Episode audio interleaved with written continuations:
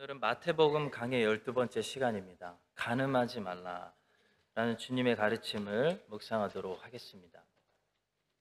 먼저 본문에서 예수님이 말씀하시는 가늠은 성적인 가늠 이상의 것을 말씀하신다고 볼 수 있습니다. 우리는 가늠, 음란 그러면 성적인 것만 생각해서 나는 내 남편에게, 내 아내에게 성실하기 때문에 간음죄는 나와는 거리가 멀다 이렇게 생각할 수 있는데요. 어, 예수님의 가르침은 우리의 기대를 어, 깨버리십니다. 예수님은 간음에 대해서 이렇게 가르침을 시작하십니다. 또 간음하지 말라 하였다는 것을 너희가 들었으나 무슨 말씀이죠? 너희는 지금까지 간음하지 말라라는 십계명의 계명을 어, 성적인 개념에서만 생각했는데 나는 너희에게 이르노니 너희들은 훨씬 더 넓은 영역에서 간음죄를 조심해야 된다. 이런 말씀입니다. 그리고 곧바로 주님은 성적인 간음의 차원을 넘어서서 훨씬 더 깊은 차원의 간음죄에 대해서 말씀하시고 계시는데요. 이렇게 말씀하십니다. 나는 너희에게 이르노니 음욕을 품고 여자를 보는 자마다 마음에 이미 간음하였느니라. 여기서 주목해야 봐야 할 단어는 두 가지입니다. 하나는 보다라는 단어고요. 하나는 마음에라는 단어입니다.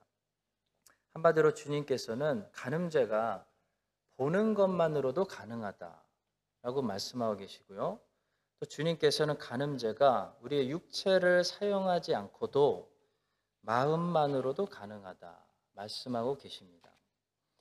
이것은 우리가 흔히 알고 있는 간음이라는 개념을 완전히 새로운 차원으로 해석하는 그런 해석입니다.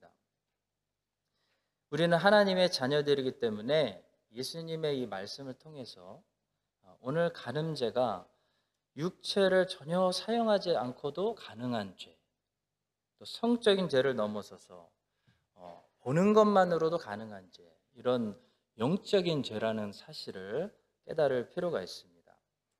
오늘 주님의 말씀을 통해 영적인 간음을 우리가 자세히 파악하고 어, 새해에는 주님 앞에서 간음을 멀리하고 살아가는 어, 우리 모두가 될 수 있기를 간절히 바라고 소망합니다.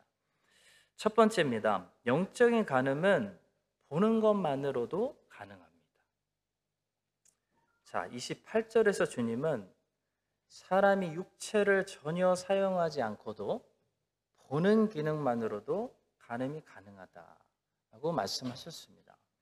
나는 너에게 이르노니 음욕을 품고 여자를 보는 자마다 마음에 이미 간음하였느니라. 음욕을 품고 여자를 본 이 사람은 육체적으로 간음한 사람이 아니죠. 그런데 간음했다는 겁니다. 자, 그래서 주님은 간음을 끊어라 라는 말씀을 구체적으로 다음과 같이 말씀하십니다. 29절입니다. 만일 내 오른 눈이 너로 실족하게 하거든 빼어내버리라. 놀라운 말씀이죠. 주님께서는 간음을 끊어라라는 말씀을 다른 말로 오른 눈을 빼버려라라고 말씀하셨습니다. 쉽게 말해 간음을 끊기 원하느냐? 그러면 잘못된 것을 보지 말아라. 이렇게 말씀하셨다는 겁니다.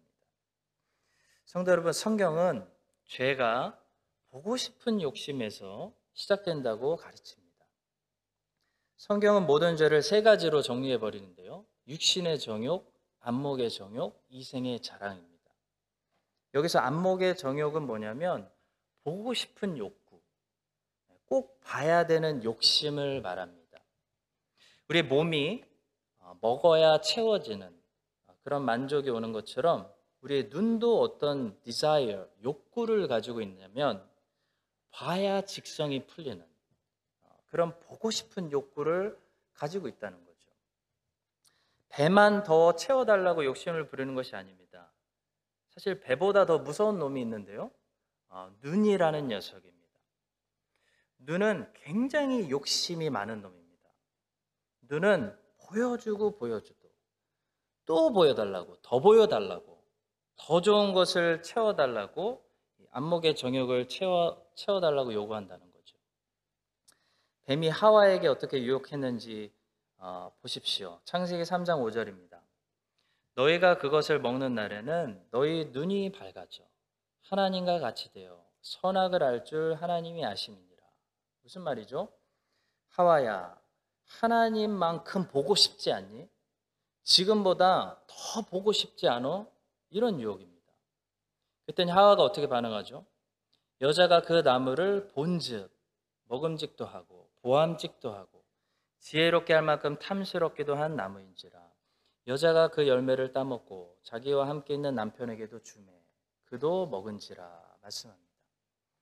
하와는 지금까지 아담을 통해서 들었던 하나님의 말씀을 가지고 이 나무를 정의하고 있었는데요. 뱀의 말을 듣고 이제 처음으로 나무를 보고 이 나무를 다시 정의하기 시작합니다. 여러분 어떤 것을 눈으로 보는 것을 따라 정의하는 거하고 하나님의 말씀을 듣고 말씀을 통해 정의하는 거하고 완전히 다른 정의가 나오게 됩니다. 하나님 말씀을 통해 정의된 이 나무는 우리에게 죽음과 사망을 주는 나무입니다. 근데 눈으로 보는 것을 따라 정의한 이 나무는 먹음직도 하고 보암직도 하고 지혜롭게 할 만큼 탐스럽기도 한 그런 나무였다는 거죠. 완전히 다른 정의가 나왔습니다. 누구의 말이 맞았을까요? 당연히 하나님의 말씀이 맞았습니다. 성도 여러분, 항상 하나님의 말씀이 맞습니다. 우리가 보는 것이 틀릴 수 있다는 겁니다. 보이는 것이 보이는 게 다가 아니라는 겁니다. 하와는 선악을 알게 하는 나무를 보는 것으로 정의해 버리면 안 됩니다. 보는 것으로 정의해 버리면 어떻게 되냐면 죄에 빠지게 됩니다. 속는다는 거죠. 사기 당합니다. 사탄의 유혹은 언제나 그렇게 찾아옵니다. 보라는 것입니다. 저 성공한 행복해 보이는 사람들의 인생을 봐라. 너도 저렇게 멋지게 행복하게 살아야지. 보라는 겁니다. 보이는 게 보이는 게 다가 아니라는 거죠. 성도 여러분, 하나님 우리에게 보여주시는 것이 아니라 우리에게 말씀하십니다. 내 말에 귀를 기울여라. 내 말이 맞다. 말씀하신다는 거죠.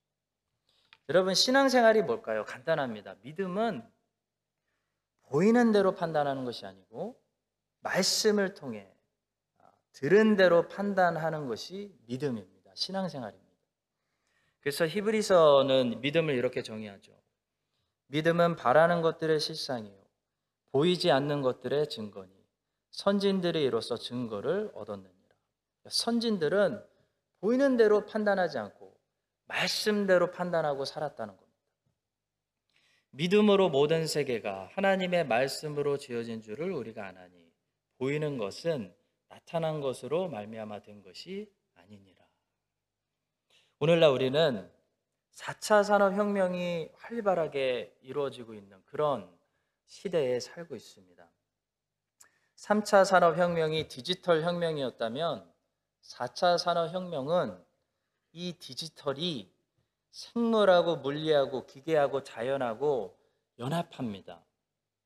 그래서 더 이상 이 디지털이 컴퓨터 스크린이나 스마트폰 스크린 안에서만 존재하는 것이 아니고 스크린 밖으로 나온다는 거죠. IT하고 기계하고 연합해서 이제 함께 발전합니다.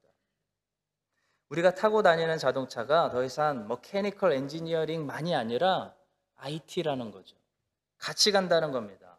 우리가 운전하는 것이 아니고요. 인공지능 로봇이 알아서 운전해주는 그런 시대가 열리게 됩니다. 나중에는 이제 병원에 가도 로봇 GP를 만나야 되는 그런 날이 우리에게 빠르게 다가오고 있다는 거죠. 옛날에는 이 컴퓨터 모니터를 끄는 순간 디지털 세상과 작별하고 다시 아날로그 세상으로 돌아올 수가 있었습니다. 근데 이제는 아날로그와 디지털의 경계선이 더 이상 존재하지 않는다는 거죠. 컴퓨터 스크린 밖의 세상이 다 디지털 세상으로 변하고 있습니다. 자, 이럴 때 우리 믿는 사람들 어떻게 살아야 될까요? 먼저 우리는 세상이 변한다고 해서 세상을 거부하고 세상에서 나오면 안 됩니다. 우리는 세상에 속하진 않았지만 세상으로 보내심을 받은 세상의 빛과 소금이기 때문에 세상 거부하고 나와서 따로 이상한 공동체 만들면 안 된다는 거죠.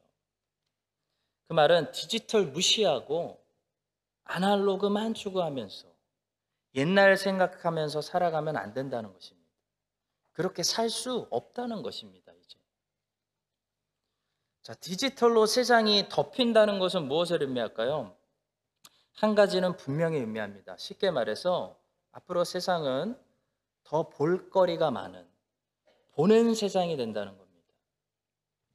자, 그러나 그렇다고 해서 크리스찬은 닥치는 대로 보면 안 된다는 거죠. 구별하지 않고 분별하지 않고 닥치는 대로 보면 간음에 빠지게 된다는 겁니다. 우리는 몸의 건강을 생각해서 닥치는 대로 먹지 않습니다. 그런데 보는 것은 어떤가요? 닥치는 대로 보지는 않습니까? 눈이 욕심 부리는 대로, 이 욕심 많은 눈이 욕심 부리는 대로 안목의 정욕을 다 채워주지는 않습니까? 배가 욕심 부린다고 다 드시나요? 하루에 도너츠 10개 드시나요? 아니죠. 절제합니다. 마찬가지로 눈도 절제시켜야 됩니다. 성도 여러분, 앞으로 사람들은 점점 더 안목의 정욕에 끌려다니는 삶을 살게 될 것입니다. 사탄 마귀는 이 끝없는 욕심장이 이 안목의 정욕을 통해서 수많은 사람들이 더 음란해지게 만들고 간음죄를 짓도록 끌고 가고 부추긴다는 거죠. 자, 이럴 때 우리는 하나님의 말씀을 기억해야 됩니다. 고린도전서 6장 9절과 10절입니다. 불의한 자가 하나님의 나라를 유업으로 받지 못할 줄을 알지 못하느냐. 미혹을 받지 말라. 음행하는 자나 우상 숭배하는 자나 간음하는 자나 탐색하는 자나 남색하는 자나 도적이나 탐욕을 부리는 자나 술 취하는 자나 모욕하는 자나 속여 빼앗는 자들은 하나님의 나라를 유업으로 받지 못하리라. 여러분과 제가 안목의 정욕을 부추기며 가늠하게 만드는 이 디지털 어, 세상 속에 들어가게 되는데요. 이때 주님의 말씀 기억해서 어, 순종하여 더 구별되고 어, 절제된 삶을 살아서 하나님의 나라를 유업으로 받는 그런 축복된 백성들이 되기를 주님의 이름으로 간절히 축복합니다. 자, 두 번째는요. 주님께서는 오늘 본문을 통해 간음은 우리의 육체뿐만 아니라 우리의 마음이 하는 것이다라는 사실을 말씀합니다. 28절이죠, 다시. 나는 너희에게 이르노니 음욕을 품고 여자를 보는 자마다 마음에 이미 간음했다. 자, 눈은 사실 마음으로 들어가는 문이라고 할 수 있습니다.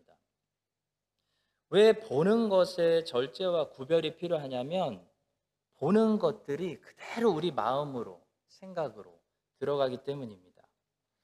자, 입으로 들어가는 것은 어디로 가죠? 몸으로 들어가죠. 입으로 넣는 것은 우리 몸이 됩니다. 근데 눈으로 넣는 것은 어떻게 되죠? 우리의 생각이 되고 마음이 됩니다. 문은 아무한테나 열어주지 않기 때문에 문이죠. 문을 누가 두드리면 누구세요? 라고 하죠. 왜냐하면 누구냐에 따라서 문을 열지 말지를 우리가 판단해야 되기 때문입니다. 마찬가지로 눈도 문입니다. 마음으로 생각으로 들어가는 문입니다. 따라서 자꾸 음란한 것들을 보게 되면 우리의 마음이 음란한 생각으로 가득 차게 되는 거죠. 자, 그런데 문제는 보는 것만 절제한다고 다 되는 것이 아니라는 겁니다. 보는 것만 절제해서 되면은 불교를 믿으셔도 돼요. 근데 보는 것만 절제해서 안 되기 때문에 성경의 메시지를 드려야 됩니다. 성경은 엄청나고 끔찍한 현실을 우리에게 가르쳐 줍니다. 그것은 우리의 마음이 음란한 것들을 보기 전에 이미 음란하다는 것입니다. 그러니까 봐서 음란해지는 것도 문제지만 마음 안에 이미 음란한 생각들이 가득하다. 이런 문제를 우리가 가지고 있다는 것입니다. 성경은 이렇게 말씀합니다. 예레미야 17장 9절. 만물보다 거짓되고 심히 부패한 것은 마음이라. 누가 능히 이를 알리요. 자꾸 욕심을 채워달라고 조르는 이 눈도 문제인데요.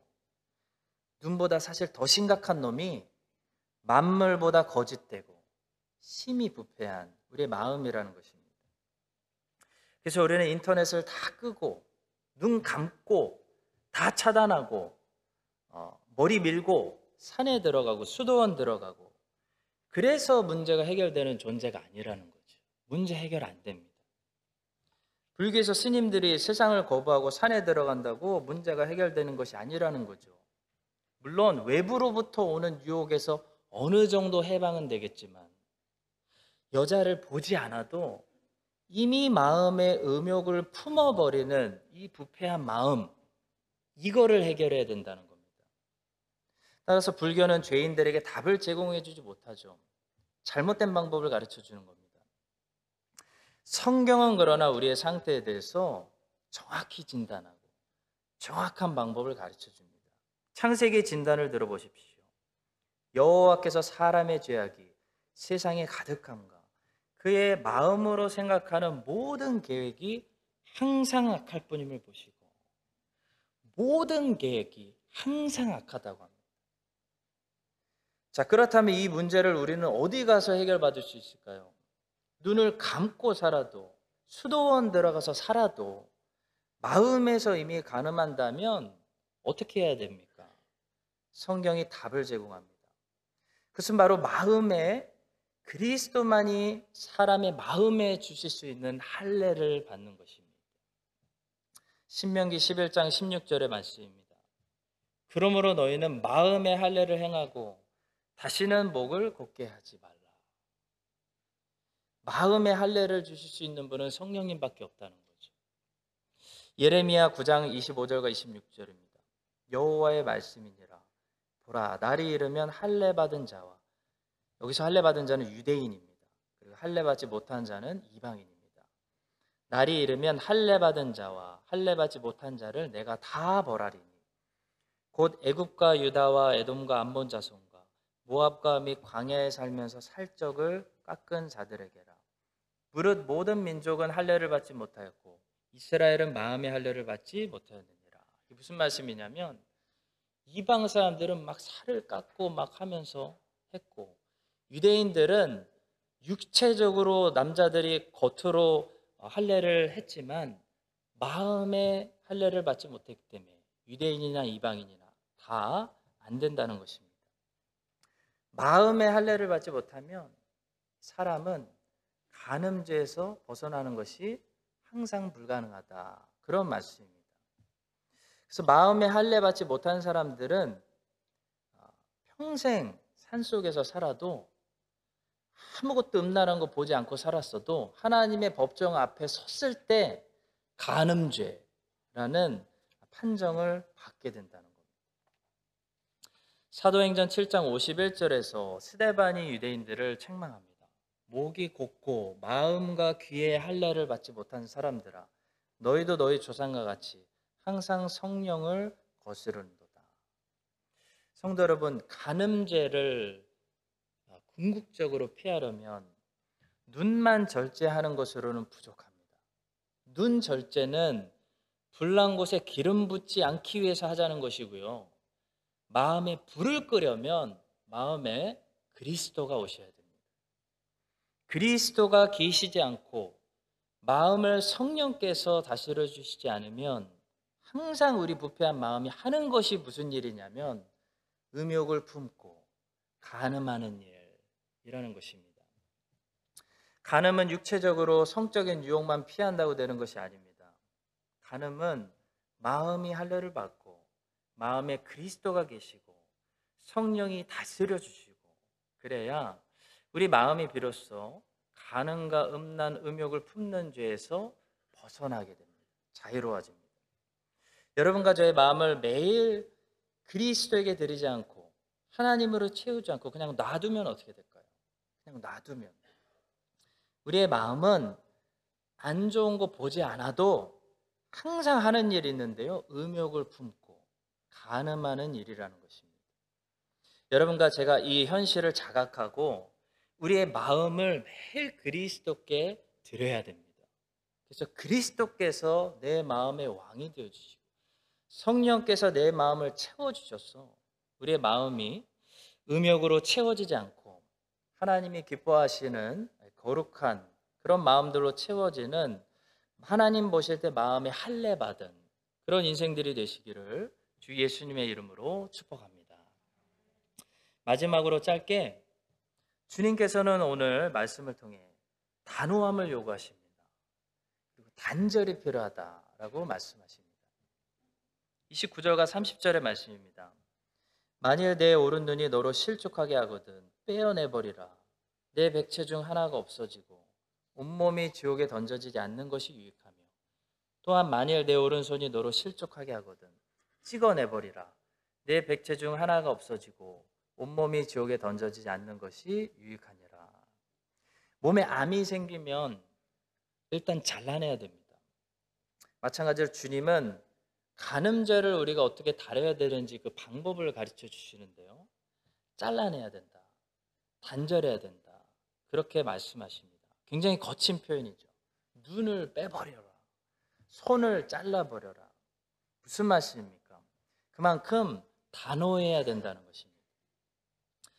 요셉은 간음죄와 싸워서 이겼던 거의 유일한 사람입니다. 사실 요셉이 이겼다기보다도요, 요셉이 겨우 도망치는데 성공했습니다. 요셉이 보디발의 아내로부터 벗어나고 간음죄로부터 도망가는데 성공할 수 있었던 비결은 하나입니다. 요셉은 단호하게 거절했습니다. 창세기의 말씀을 보십시오. 여인이 날마다 요셉에게 청하였으나 요셉이 듣지 아니하여 동침하지 아니할 뿐더러 함께 있지도 아니하니라. 요셉은 보디발의 아내와 성관계만 안 한 것이 아닙니다. 요셉이 요셉은 보디발의 아내가 하는 말을 듣지도 않았습니다. 요셉이 안 한 것이 본문에 세 가지 세 개라고 말하는데요. 어, 보디발의 아내의 말을 듣지도 않았고 동침하지도 않았고 함께 있지도 않았습니다.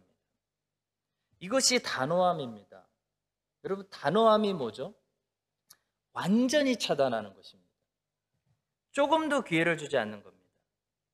보디발의 아내가 한 번이 아니라 날마다 가늠하자고 공격했는데도 요셉이 단호했기 때문에 대화도 안 하고 같이 있지도 않고 했기 때문에 넘어가지 않았다는 것입니다. 10절을 다시 보십시오. 여인이 날마다 요셉에게 청하였으나 요셉이 듣지 아니하여 동침하지 아니할 뿐더러 함께 있지도 아니하니라.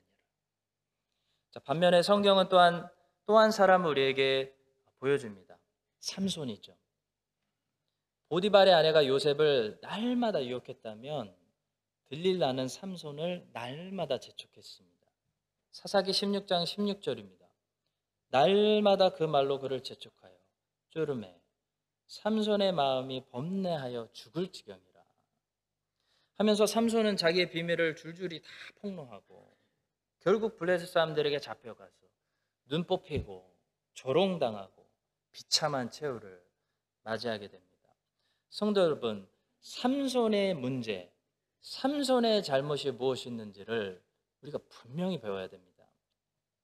삼손은요, 여자들을 향해서 단호하지 않았습니다.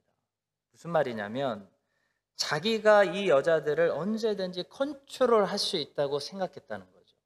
방치해뒀다는 겁니다. 자만했습니다. 삼선이 같이 놀았던 여자가 성경에 대표적으로 세 명 나오는데 그 중에 한 사람은 블레셋 기생이었습니다. 그런 기생 여자들을 자기와 가깝게 방치해 두면서도 삼손은 내가 언제든지 컨트롤 할수 있어. 나는 얼마든지 하나님의 뜻대로 살 수 있어. 라고 생각했다는 거죠. 성도 여러분, 간음은 우리가 다룰 수 있는, 컨트롤 할 수 있는 죄가 아닙니다.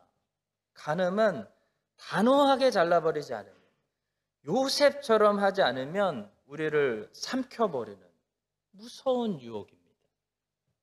오늘 주님께서는 눈을 빼버려라.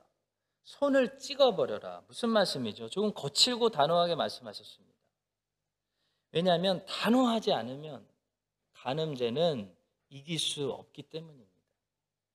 사랑하는 성도 여러분, 간음죄와 반드시 싸워서 승리해야 요셉처럼 이 시대에 많은 사람들의 생명을 살리는 그런 쓰임 받는 어, 일꾼들이 될 수 있습니다. 삼손처럼 간음죄에게 그냥 무릎 꿇어버리고 간음죄에서 패배버리면 하나님이 쓰시지 않습니다. 비참한 인생이 되는 것입니다.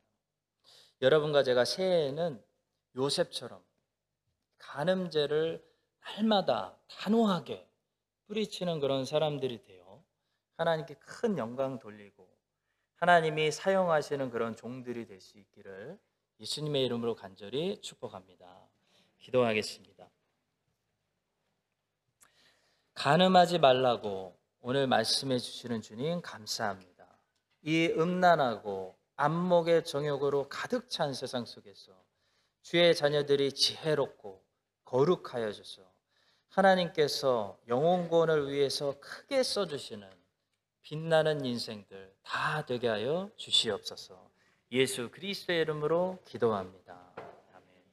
이제는 우리에게 거룩하라고 말씀하시는 예수 그리스도의 은혜와 하나님 아버지의 무한하신 사랑과 성령 하나님의 교통하심이 오늘 가늠하지 말아라 이 말씀을 듣고 가슴에 새기고 순종하기로 결단하는 모든 거룩한 요셉들 위해 이제부터 영혼까지 함께 하시기를 간절히 축원드립니다.